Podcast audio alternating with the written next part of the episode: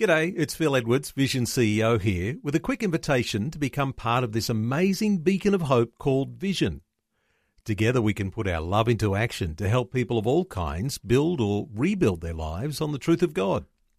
Please consider the part you can play during our upcoming Visionathon appeal, remembering that it's your support that makes Vision possible, including this podcast. Life, culture, and current events from a biblical perspective. 2020 on Vision. Well, I wonder how you may deal with those times in your life when you experienced something that we might call broken dreams. When your great expectations have crumbled, your prayers seem like they fall on deaf ears, where disappointment has seemed like your closest friend. Well, our special guest today has recorded his story involving his wife, Merryn, and their desperation to have children until they were faced with the heartbreaking conclusion that their dream of having a child could never be. Sheridan Voisey has wrestled with doubts about God's goodness and his journey with his wife to recovering from their broken dreams. Sheridan Voisey is a writer, a speaker, and broadcaster on faith and spirituality. He's written a number of books, one of those called Resilient Your Invitation to a Jesus Shaped Life. Another of his books is called Resurrection Year Turning Broken Dreams into New Beginnings. And Unseen Footprints Encountering the Divine Along the Journey of Life. And uh, he's featured in numerous TV and radio programs, including Day of Discovery and 100 Huntley Street. He's a regular contributor to faith programs on BBC Radio 2 in the UK and speaks at conferences and events around the world. Sheridan's married to Merryn and resides in Oxford in the United States. He's in Australia for a quick visit. Sheridan Voisey, a special welcome to oh, you to 2020. And it's so good to see you again, Neil, because, you know, you and I go back a whole bunch of years. We do, back to... Uh, well, the early nineties. The early nineties. In fact, you know, you, you, thank you for that lovely introduction. By the way, uh, writer, speaker, and the broadcaster friends listening. This guy that you're listening to right now uh, was severely influenced and influential on me on becoming a broadcaster because uh, we were both working. Well, you were working at a little station called Family Radio. I was a volunteer there, and Neil, I remember walking into you one day, walking into your uh, your office one day, and saying, "Neil, tell me everything about interviewing people." And I took notes in our conversation. And, you know, I reckon 20 odd years later, I reckon those notes would still be influential for all of the, I think it's 2,000 interviews that I've done since then, uh, basically down to what you taught me on that day. So thank you, my friend, because you really influenced my own little broadcast journey. Uh, well, I'm very humbled to hear that. And it's one of those things, isn't it, that we hope happens in the encounters that we have along our journey in our lives. Mm. Uh, that's something that God has given to us as a gift. And we endeavour to do our best to pass it on to others. And from time to time, those seeds that are planted in hearts uh, come to fruition, and beautiful things happen as a result of that. So, uh, uh so I'm very humbled uh, that you recognise that. And you know, they were they were tough days. They were hard times. Uh, mm. those were days when in Christian radio, there wasn't a full time license. Right. Uh, so, uh, you know, building the audience was a challenge and, and having enough finance to keep the whole thing afloat was a challenge. And, yeah. and uh, you, as you say, you were a volunteer and uh, you were a Bible student at the time. Yeah. And uh, your uh, focus was on, well, here's an opportunity. I can I can do something in ministry here, and and so those connections all happened, and and God was able to to do some good things with you beyond those years. Give us a little, in a nutshell, mm. what Sheridan Voisey does today. I've given a little bit of detail in the introduction. Uh, you're on a quick visit to Australia. Your wife, Merryn, is back in the UK. Yep. Uh, give us a quick idea what Sheridan Voisey's life is like today. Well, I mean, for the last 20 years, it's been writing, speaking, broadcasting, as you mentioned in the intro. The majority of that time has generally been on broadcasting, with a little bit of time left over to write books and speak. Uh, then, since moving to the UK in 2011, it's primarily writing books and speaking, uh, with a little bit of time left over for doing broadcasting. So I miss full time radio, uh, hosting a show called the Open House Program, which was airing right here on Vision Radio. Uh, but I was hosting that between 2006 and 2000, early 2011. Uh, that was the last show I hosted, and I miss hosting every day, Neil. I really, really do. But it's a new season for us, and so um, I'm primarily now writing writing books. And you mentioned, thank you, uh, Resurrection Year and Resilient which are two of six books uh, that have particularly taken me yeah, in various places all around the world now, um, particularly the Resurrection Year story, uh, sharing that in South Africa and the UK and US, Australia, numerous places in Europe as well. Helping people start again uh, from their own broken dreams. Um, so that's really where I'm at, um, sitting in my little office these days, you know, tapping out a new book, working on one at the moment. I've just had to ask the publishers for another year on the due date on it because it's causing me to dig deep into what really I believe and what really I can say with any truth. And um, that's going to be on identity and calling. That should be out in 20, 2018 or maybe even later. And uh, that's really my, my life now. And Sheridan, not just writing a book for the sake of writing a book's sake, uh, and you've received quite significant recognition. 2006, your book, Unforeseen, uh, Unseen Footprints, was the 2006 Australian Christian Book of the Year. Uh, there's been a number of awards along the way, so it's not just that you're writing a book and uh, putting out something there to hopefully, you know, uh, influence one or two, uh, but you've been recognised. How significant is that? Because when you're recognised with an award like that, you're being recognised by publishing level peers, and they're saying this is quality material. How important is it to you to actually get that sort of recognition because oh. your peers are saying, hey, this is good stuff. You know, I'm, I'm a perfection, perfectionist at heart. And so I put everything into whatever I do, and, and including writing a book. And so it was lovely for Unseen Footprints to get that award back in 2006. And then after that, it went and you know, was released internationally by Lion Hudson Publishers. And now it's just been released in its fourth edition, actually, uh, by uh, Discovery House. And so it's, it is wonderful. And then Resurrection Year was shortlisted. And you know what? Didn't get an award, but it was shortlisted for the Evangelical Publishers uh, Association uh, Book of the Year award in the US, and that's a huge, huge award.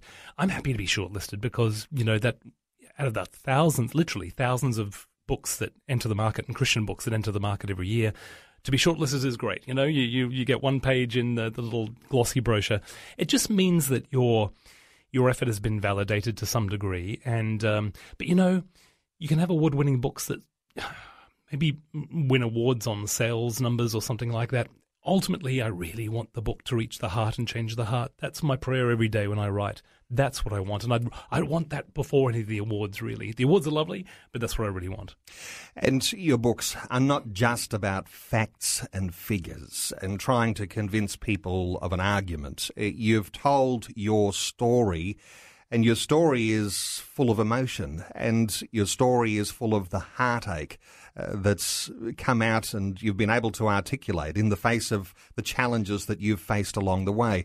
If we're going to get into a conversation today uh, about broken dreams, perhaps uh, describe some of the biggest broken dreams that you yourself have experienced and that and that people now having read your book, come up to you and, and they're sharing their broken dreams with you. Right. What do we talk about with broken dreams? Yeah, it begins in the year 2000 for us. And uh, Merryn walks into the kitchen and she says, Honey, I think it's time. And I say, Time for what? And she says, Time we started a family. And I said, What, right now? Fantastic, let's go. and, you know, it was time. We'd been married by five years by then. We were in a good situation, went running around from city to city like we had been. And from that time on, any couple who's made that decision knows that every month there is expectation, and it's very common for the next month for there to be disappointment, you know. Uh, and then maybe two or three months, expectation is followed by excitement. Well, for us, it was expectation, disappointment, expectation, disappointment, expectation, disappointment, expectation, disappointment. It was nine months before we went and got some tests done. Those tests revealed there was a problem on my side, and that without either a, a divine intervention or a technological kind of breakthrough for us, our dreamt of child would be very difficult to have. And Neil, that began 10 years of wandering in the wilderness, we call it. Um, we tried everything to rectify our situation. When we were in that kind of phase, you go through phases when you're a, an infertile couple. Sometimes you actually look at the upside of being childless and you think of the extra time you've got and you've got freedom to travel and you know you can sit in a cafe on a Saturday morning sipping latte after latte, reading page after page of the paper. Um, and then other times, of course, the pendulum swings the other way, and you just want to hold a little us. And when the pendulum was up that end, then we tried everything special diets, uh, special supplements, um, chiropractic, which to this day I don't know why we tried that. You know, you try everything. We tried IVF, firstly in 2006, and then later on in the journey, a, a whole series of rounds. We waited for two years after an eight month assessment, so nearly three years investment in the New South Wales adoption process. Um, uh, waited for the phone call to say, come and pick up your little son, daughter. The phone call never came. Uh, we tried healing prayer. We believe in a God who intervenes. And uh, one night, a group of people gathered in a lounge room to pray for us, to pray for me. And uh, something very significant happened that night. It's as if God walked into the room. I suddenly burst into tears. And I'm not a crier, Neil, so I'm not a crier. Uh, and it felt like something had been freed, released, healed, perhaps. And so there was more expectation. But with each one of these things, there was never any breakthrough. There was never any answer to prayer. We never got to the promised land. At the end of the journey, in December of 2010, 10 years after that initial conversation in the in the kitchen, uh, we had received news that we never thought we would receive. And it was a, a lady named Emily from the IVF clinic who had rung Merryn up and she said, It's all looking good. And this is our final embryo that we had transferred. We decided after this, uh, we'd have a, had a series of embryos transferred with a kind of whole round of IVF uh, rounds that we did. Let's just go at this until it works. We had one embryo left, and by this time we'd already decided this was it. No more adoption, no more IVF. If this doesn't work, we're moving on as a childless couple. And so to have that phone call was astounding. And all of our family and friends, they were breaking up and breaking into, you know, jubilation. They couldn't believe it. God had finally answered the prayer. And then on Christmas Eve, Emily rang again with the results of the last blood test, and she said to Merryn, I'm so, so sorry. Because there had not been a baby. The IVF drugs had created a gestational sac, but there'd been no baby in the sac. And with that, she had uh, put down the phone, walked into the room we were staying, uh, curled up in a fetal position, and that's where our 10 year dream came to an end. And I remember we were actually in Brisbane uh, on that Christmas Eve seeing family. We were living in Sydney. We didn't want to hang around to celebrate Christmas that year. So late that night, we packed up our bags. We started driving back to Sydney. We stayed halfway uh, between in Coffs Harbour. Remember, we found this, finally found a, a, a room available in a motel. We uh, walked in, and I dumped the bags on the floor. Merryn collapsed on the bed in tears. And I pulled out my journal and I wrote these words God, this is cruel, leaving us in this wilderness. We've been walking around in circles for years, tired, empty, confused. One moment we've glimpsed the promised land, but the next moment you've barred us from entering it. And that was where the dream died, and that's where really that was the pivotal turning point of our life from that point on. So you know the feeling of desperation and you learn those lessons of resilience because the persistence over a 10 year period, when you eventually get to a point and uh, you slump down and you say, it is never going to happen, uh, that is the point. I imagine that you recognize that it is a broken dream because uh-huh. uh, it's not a broken dream until you get to a point where you say, we've exhausted every possibility. Right. It's Our an dream unfulfilled dream. It's an unfulfilled yeah, dream. Indeed. Yeah, So when you've got this uh, sense of desperation in your heart, and you come then to a realization that the conclusion's not going to be the way that you thought, there is not a promised land here. Uh, the idea of then readjusting, uh, re calibrating is a, I know a word that you like to use, recalibrating and and not being defeated by those circumstances, but moving forward. Where do you start to actually uh, make the change? Where does the change point start to happen? Because if you're at as some listeners will be today, at a point where you're saying, "Well, I'm I'm just struggling under broken dreams," And I want to know how to get out of this. I want to get out of the malaise. I want to come out of the fog. I want to be able to see some clear sky ahead, maybe with a new vision, a new dream. Uh, where do you start to come out of that, Sheridan? Mm. Well, I counsel people to not run too quickly, too quickly. um, I look back at that time, and from that point on, uh, we had already. I, I look back and I realized we'd done a bit of grieving already. And so when we made that decision, we were already a little bit further ahead in the grieving path. But the first thing we had to do was stop and grieve. So the last thing you want to do when you've been through a broken dream, you now realize, okay, this is not going to happen. Or at least I've decided that it's not going to be the central purpose of my life that I'm going to pursue. It's, it's, it's going to be put on the back burner at the very least. And maybe even I'm actually going to put the dream t- to bed. I'm actually going to, going to bury it. Um, you need to grieve. You need to, have a, a period of time in which you just grieve what you have lost because you're not really in a state to kind of think about new dreams and pursue new visions and things like that. Uh, I look back at that time for the next few months. I see kind of four R's that we did without even realizing it. Number one, we had a rest. We just needed time off because we were exhausted from this. Uh, we then kind of did a little bit more recreation. We started to do those things that were life building for us. Uh, recreation literally means recreate. So what it is, what is it that helps you recreate? You might be sport, it might be music, it might be a hobby or something like that. Um, there was a, a, a real need, a season needed for renewal. Um, relationship with God was shot, really, and she had to start a very long process of rebuilding it. She never stopped believing in God, but she did wonder whether God was good. She wondered why even God hadn't said no to us. You know, at one stage, Neil, a no from God would have been a mercy because then we could have stopped the, the, the pursuit, grieved, and moved on. But we didn't even get a no. Now, six years after that, I'm now starting to see the reason why we didn't get a no, but it's, I'm only starting to get it. I'm starting to get it. Um, and then reinvention. After that comes the reinvention. After that comes the opportunity to start thinking about the future and the new dreams and the new vision. When we moved to the UK, and I'm jumping ahead, of course, very, very much ahead in our story, but Merryn had the opportunity of uh, getting a job at Oxford University, you know, which was an astounding, astounding opportunity. Greatest university in the world, if not, um, you know, you know, yeah, depends on who you speak to, of course. Yes, but, of course. Uh, yeah, but you know, I think we can both a- agree that it's the greatest university in the world. Neil, um, when she had that opportunity, it was a wonderful opportunity for her to start again. Proverbs thirteen twelve. Everybody knows the first bit. Hope deferred makes the heart sick. The second bit's equally important. A dream fulfilled is a tree of life. Merryn had only really had one dream, that was to become a mum. And so this was the secondary dream for her to live and work overseas. That's all really she really wanted to do. And so we did that.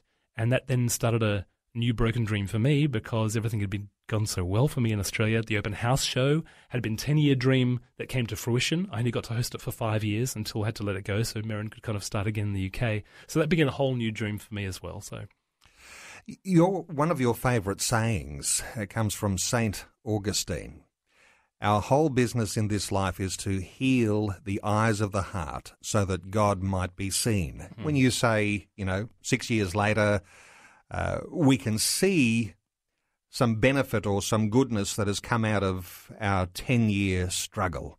When we talk about the eyes of the heart, uh, is this part of you know, the, the whole uh, uh, recovery process of being able to see what God was doing all along? Yes. You get to a point where you start to be able to join some dots and start to be able to go, oh, okay. I see what that led to. And I see how that connected with that and that connected with that. And writing the book was a part of that. Actually, writing Resurrection Year was a real part of that. Sitting down for two weeks, reading 10 years worth of journals to kind of re get the, the highs and lows of that story. And Merryn would come home one day and find me in the highs, you know, oh, it's a real good, particularly good time in 2004. Uh, and then at other times, the lows, particularly in that 2010 period. But doing that gave me a bigger picture of the whole story, and I could start to see some dots connect and start to see where God maybe was starting to do it. Now, that was only the beginning. And I think, you know, healing the eyes of the heart, there is a time process for that healing to take place. So I think that's uh, that's really important. And then you start to see it. The, the key thing with that um, with that verse is that you walk with God, even even if you're you know shaking your fist at heaven, you keep on walking with God because even that shows that you still believe in Him. You're still with Him. Uh, you may not be very happy with Him. You may be questioning His motives and everything else. And of course, God's perfect, and we know that in theory. But when you're going through a wilderness experience like that, you start to really question that. And you know what? If you hide that, you're hiding it from nobody, especially God. So it's best to do what the uh, Hebrew prophets did, like Habakkuk and Jeremiah, and just let it all out. And life, culture, and current events from a biblical perspective. 2020 on Vision. Sheridan Voisey, our guest, award winning author and broadcaster, and has told his story in a number of fabulous books. We're talking today about restoration when your dreams are broken. 1 800 316 316 to join in our conversation. Uh, Sheridan, let's take a call. Juliana is in Eden's Landing. Hello, Juliana. Welcome along. Oh, good morning. Good morning. Yes. Um, What's your thoughts? Dreams. Um, as I'll just share some things that happened to me. Yes. Um, I um, always had a dream of being happily married and um, just wanted to be a mum and a wife, nothing else. I didn't really have a career. I remember the the um, principal of the of the school. I was in trouble and I was in the process of having a few um, bit of a what or you know they give you a few smacks in those days anyway. And she said, "Oh, you know, what are you going to do with your life?" And I was too terrified to say anything. I said, "I just want to be a mother."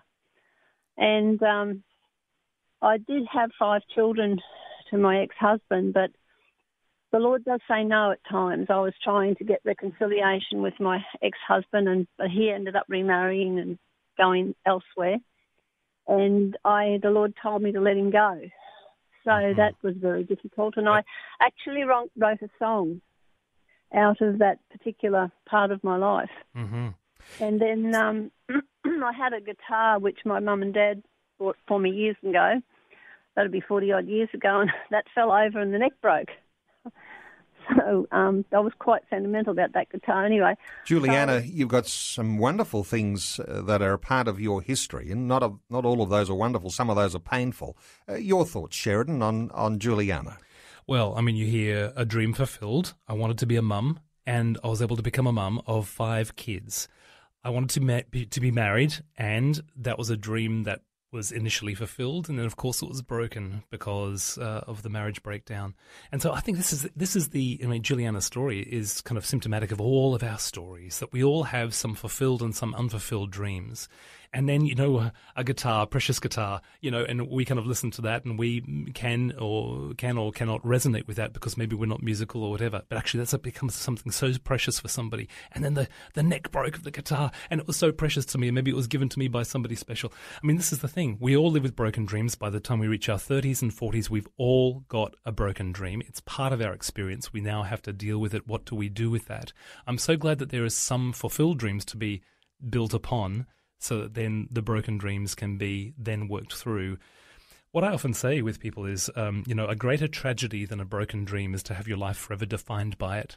And this is the key: is that from this point on, um, you can be seen in light of the fact that I'm no longer married, uh, or the marriage has broken down. I'm a divorcee. What all of those kinds of things, all those identity statements that start, or you can actually say, in the midst of this, the God that I follow who may have disappointed me because maybe I prayed for the restoration of the marriage, the God that I follow, his specialty is restoration. His specialty is is actually taking it's another word for redemption, which we use a lot in Christian circles. Another word for redemption is recycling. He recycles the, the, the, the muck of the world, the problems of the world, and turns them into a beauty that otherwise could not come. I'll tell you a story about uh, some words that Adrian Plass, the author, gave me in, mm. in a few moments' time, which will kind of ha- help to clarify where I'm going with this. But when you go through a marriage breakdown, it affects you in your deepest soul, and yet out of that could come something incredibly powerful for the people that you sit next to in your life. Juliana, thank you so much for your input today here on 2020. And uh, it's interesting. We'll take another call in just a few moments. But the idea of, uh, you know, having a guitar and wanting to write a song or writing your thoughts down, whether it's just something that maybe no one else will ever read, or in your case, you've written uh, some wonderful books that have had your sentiments and a ministry focus in there. Uh, there's something therapeutic in, in the way that we want to either write a song or sing a song or write a book or write a blog. There really is. You know, there is a time to tell your story for your sake. And so I really encourage people that are going through a broken dream or maybe have kind of come out to it and are starting to do the healing process. Write it down, a journal. I, I you know, I've written a, a blog post on my blog, SheridanVoisey.com, one of my most popular because when I ask people about journals and whether they journal, they, they typically say, Oh, I tried it, but I couldn't keep it up. And I say, What did you mean you couldn't keep it up? And they say, Well, I tried to do it every day. That's what you're supposed to do. And I say, No, you're not supposed to do it every day. You, it's, it's your servant, not your master. A journal is a wonderful place to write down everything there all the feelings, all the highs, all the lows, all the frustrations, all the disappointments, uh, all the angry responses to God, if, you, if that's part of your journey. Uh, make sure that nobody else sees it so that you really can be honest and you don't edit your responses. That will help you work through your story, tell your story to your pastor, maybe a counselor, certainly to close and godly friends. That can help you work through the story. Once you've done that, then you find that you can one day tell a story for others' healing. And that's where Merryn and I are at now. And it's been astounding to then be able to share the story and find that, yes, well beyond our particular story of infertility, it's helping people whose marriages are broken down. It's helping people who have desperately wanted to have the book contract and it hasn't come, or wanted people to download their songs off iTunes and it just hasn't happened, or wanted a particular career or had it and they lost it. This is the interesting thing about the way God's wired us as storytellers. Um, when we tell our story, and we tell it faithfully and with the ups and downs as well, not just simply the happy ending at, at the end. You know, we're always trying to find a happy ending. Uh, it re- resonates much broader than the specific details of ours, and that's where God can do some great healing in people's lives. Let's take a call from Simon. And Simon, are you in? Is it called Marootheo Valley in South Australia? Is that uh, or Barossa? Whereabouts are you, Simon? Uh, it's the Barossa Valley. It's in the Barossa Valley. Okay, great, yeah. great, lovely, lovely wonderful to hear from you. And uh, what's your thoughts on what we're talking about today? Broken dreams. Yeah, it definitely uh, can relate to him in many ways, but um, mine's not so much as a personal as far as a baby, but you know, I had a, I come to the Lord and was born again, baptized, and I loved the Word of God, and I started reading and studying and wanted to share with people. And uh, so I thought, Lord, what do you want me to do? It's up to you, and just put it out there for Him. And long story come around, but uh, I believed He wanted me to buy a farm, and uh, it just all fell into place. And I thought, oh, this is the Lord's will. I'm going to buy a farm and go overseas and do mission work. And I put the crop in, and then come back, harvest, and then do work of community and that. And so I started doing all that, and uh, everything started failing.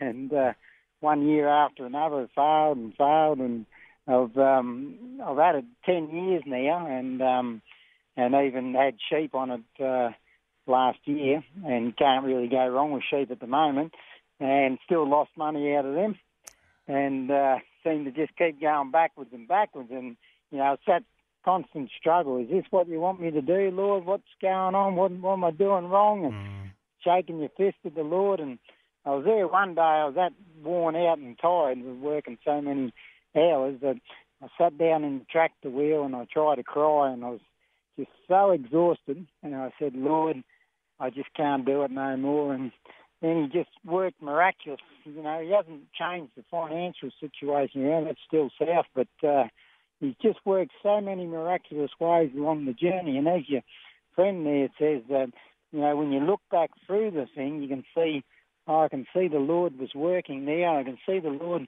taught me something there, and and I'd hate anyone to go through what I've gone through, but I know people are going through it, and if we open up our hearts to say, Lord, what are you trying to teach me?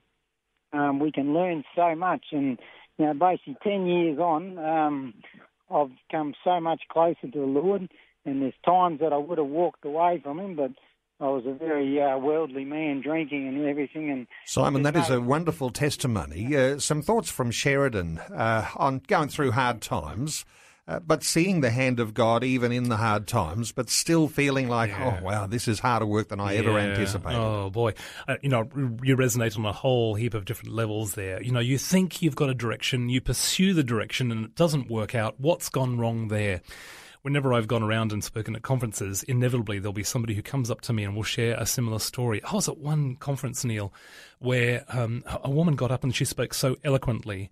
And then um, later on, after I'd spoken, she then shared all the stuff that was, had gone on in her life. And her and her husband had been missionaries overseas. Um, their daughter had then started to self harm. Then the second daughter had started to self harm. And then one of them took their lives. And it's like, what is going on? And they found out that this, these daughters were being abused in the mission run school. And they had this big question God, we were missionaries for you. Why didn't you protect us? They'll never get an answer to that question this side of heaven. They just, they just really won't. But as I kept on listening to that woman, I heard a depth of spiritual authority from her life that was, you couldn't bottle it. You couldn't teach it at Bible college there was just something in which she had walked through the wilderness with God even though she didn't have the answers, and now she you know spoke and she ministered to people with such a with such a, a gentle spiritual power. And you know, I'm, I'm just hearing that, hearing that in Simon. He keeps on walking with God in the midst of this farm dream that just doesn't seem to be working. And who knows, you know, what the um, the future is for the farm and, and what the decisions are there often I think we do this alone. We're way too individualistic with all of this. And so I think we um, need to get around people like Simon as a community, and we need to help him to discern what is the next path on, the next next decision to make. It's not just Simon's decision; he's to do it in in a, com, a conversation with other people, good godly people, so that we can discern what the voice of God really is, and we can test it out and everything. But sitting in that tractor, praying those prayers trying to cry, not even be able to cry, and yet God breaking in and doing something wonderful. That's what happens. If you read Deuteronomy 8, you have a, a nice little uh, summary of 40 years of the Israelites walking through the wilderness.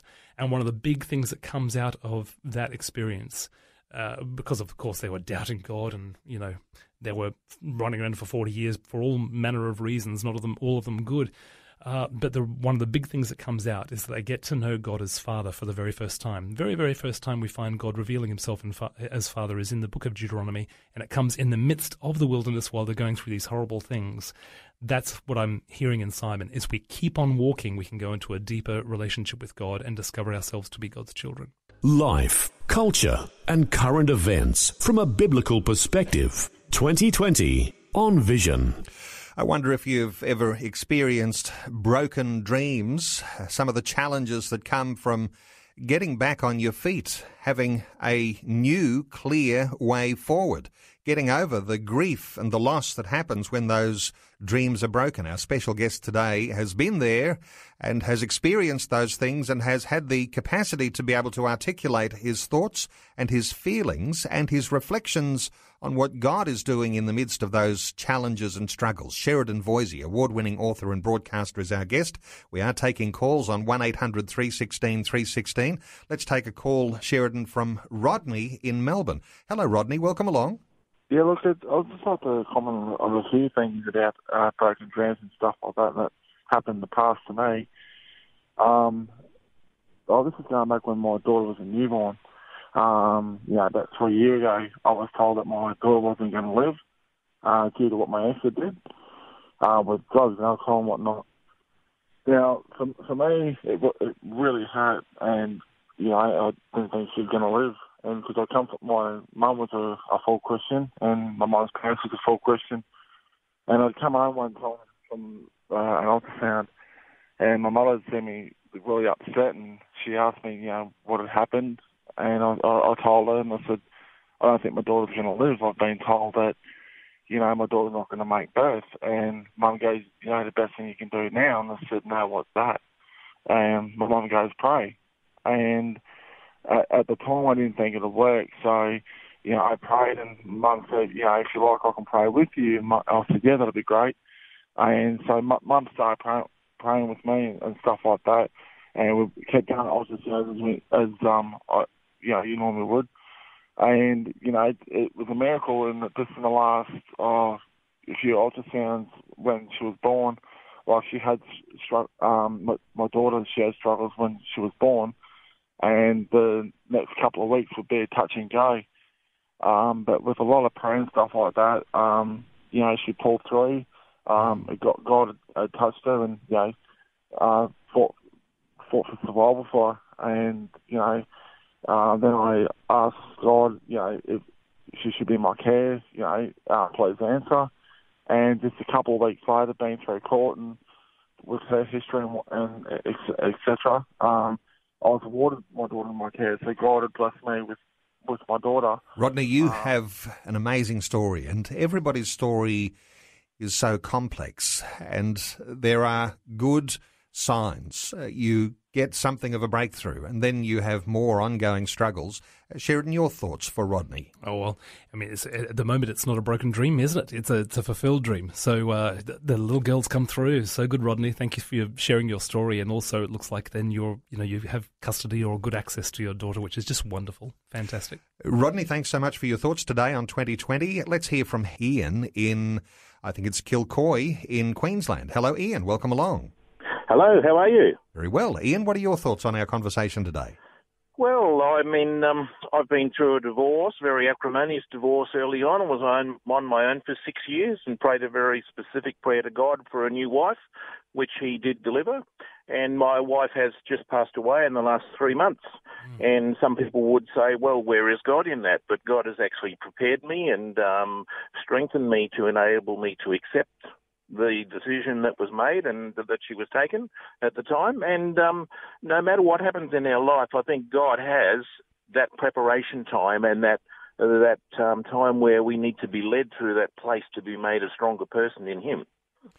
Ian, let's hear some thoughts yeah, from Sheridan. I think you're right, Ian. I really think it's true that there is a strength that comes when we walk through these things uh, with God in the midst of it.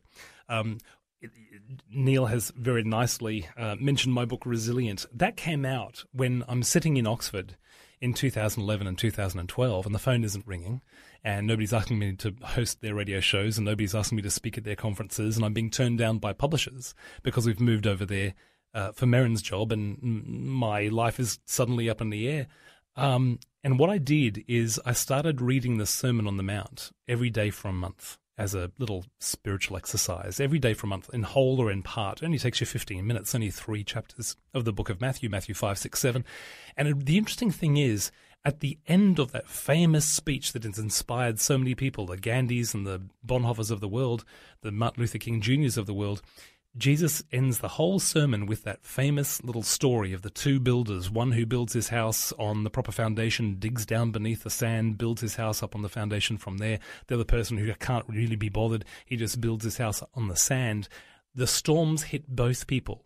And I think that's key in the story, not just the ungodly people, it's the godly people. Both people get the uh, storms, but it's the guy who has his house built on the stand that uh, has his house uh, stand and, and withstand the storms. And Jesus says, Well, that's what you'll be if you put my teaching, everything that I've put in these three chapters, into practice. And so I think that's what Ian has done. He's walked with God in the midst of that, and he's come out strong. Ian from Kilcoy in Queensland, thanks so much for sharing your story here today on 2020. We do have Heather from Kempsey back with us. Hello, Heather. Welcome back. You're, you're right. Thank you. What are your thoughts, Heather?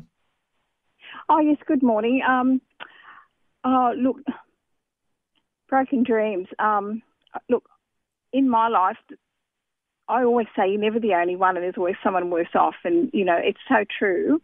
Um, relating to Sheridan's story, um, I am single. I'm in my 50s. I don't have a family. I don't have a close family. And when I focus on those things, I realise I'm not living a Christian life.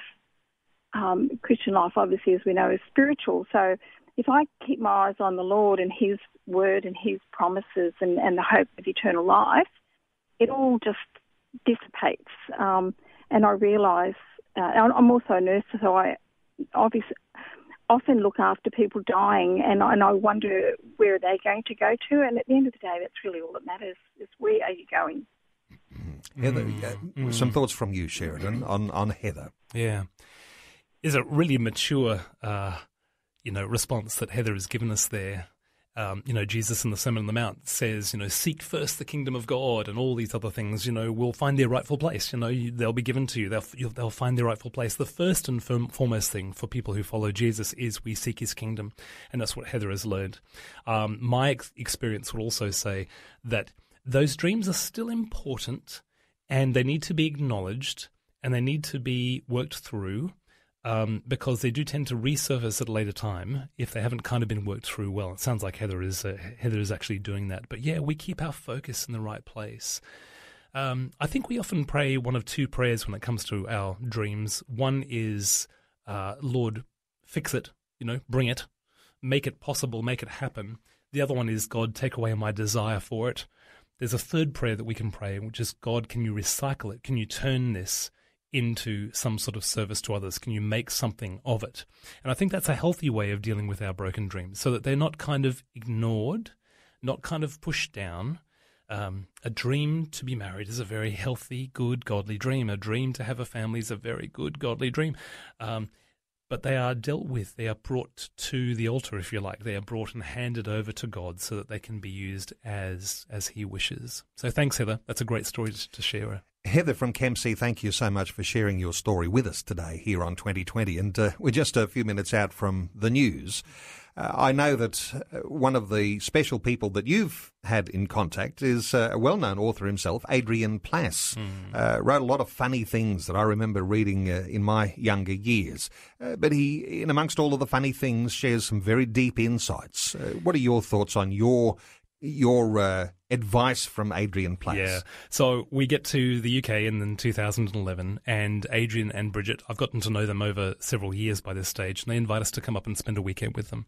And so we drive up to North Yorkshire and, you know, rolling hills and dry stone walls, English prettiness. It's all very lovely. We spend this weekend with them, and we go through our whole story sharing everything. The initial conversation in our kitchen in the year 2000, and the IVF attempt in 2006, and the adoption attempt in 2008, and the phone call on Christmas Eve of 2010, all of that kind of stuff.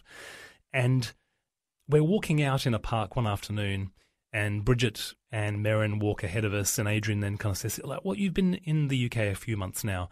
How are you doing? And I said, well, we're, we're doing okay, I guess. Merryn's going to find a new job, and that's really good. And things are a bit up in the air for me. I'm not too sure where I'm going, but I guess we'll just trust God with that. I guess we're trying to look at the upside of being childless. You know, we've got freedom to travel. We've got opportunity to sit in a cafe on a Saturday morning, drinking latte after latte, that kind of stuff.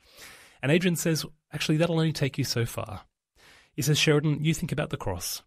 Jesus is hanging in there. It's a dark, barbaric event. There is no upside. He's not trying to put a positive spin on it. Instead, he's doing something completely different. Have you ever stopped to think of how many people Jesus ministered to while he hung on the cross? I said, What do you mean? He said, Well, you remember the time when Mary, his mother, is standing in front of him, and his, his friend John is standing there, and he says, Mother, here is your son, son, here is your mother. On the cross, Jesus is making provision for his mother into her old age. What about the uh, thief that was crucified next to him? Today you will be with me in paradise. What about the people who crucified him? What does he say to them? Father, don't Father, forgive them. They don't know what they're doing. Um, what about the centurion who said, Surely this was the Son of God? There was some sort of ministry happening there. And us, he was forgiving our sins while he was uh, having that sacrifice. Sheridan, this is what Jesus does. In the midst of the crucifixion, he serves others. And if you let him, out of your suffering will come opportunities to serve others in ways you otherwise never could. And that's exactly what our last three or four years have been, exactly to the point our suffering being turned, recycled into service to others so that they can start again. Well, what deep and profound advice uh, that we can all partake of today because we, if we're not going through a crisis right now, if we're not going through grief and loss and broken dreams, uh, those things are likely to be ahead of us. Uh, to be prepared to be able to face those is ju- just so uh, valuable and important. I want to mention Sheridan's books and give you a website where you might be able to get a hold of them. One of them is called Resilient, Your Invitation to a Jesus Shaped Life. Another one, Resurrection Year, turning broken dreams into new beginnings, and unforeseen, unseen footprints, encountering the divine along the journey of life. And there, of course, there is three volumes of the Open House Sheridan Voysey in Conversation books too. Uh, the website to go to is Sheridan Voysey, V-O-Y-S-E-Y dot com, and you can access Sheridan's blog. Sheridan, uh, wonderful having you in the studio. Great time to catch up. Thanks so much for sharing your heart with us today on 2020. My pleasure, Neil. Thank you. Before you go, thanks for listening. There's lots more great audio on demand, or you can listen to us live at visionradio.org.au. And remember, Vision is listener supported. Your donation, large or small, will help us continue connecting faith to life for hundreds of thousands of people across Australia and around the world. Learn more or donate today at visionradio.org.au.